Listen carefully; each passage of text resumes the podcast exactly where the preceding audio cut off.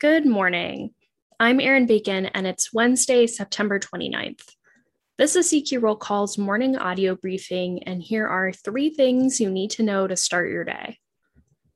This week, Senate Republicans have blocked legislation to suspend the debt limit twice. With the threat of a partial government shutdown growing more real, Senate Democrats are putting together a bill that would extend funding without the debt limit language attached. The House also left its schedule open today for possible votes on separate stopgap funding and debt limit measures. Next, progressive Democrats aren't convinced by House leaders' efforts to work out a new framework for the reconciliation bill. Many members of the Congressional Progressive Caucus left a Tuesday meeting committed to voting against the infrastructure bill on Thursday, according to Chairwoman Pramila Jayapal.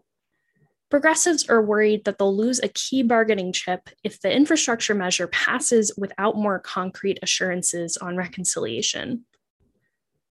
And finally, three defense leaders are testifying again today in a House Armed Services hearing on the withdrawal from Afghanistan.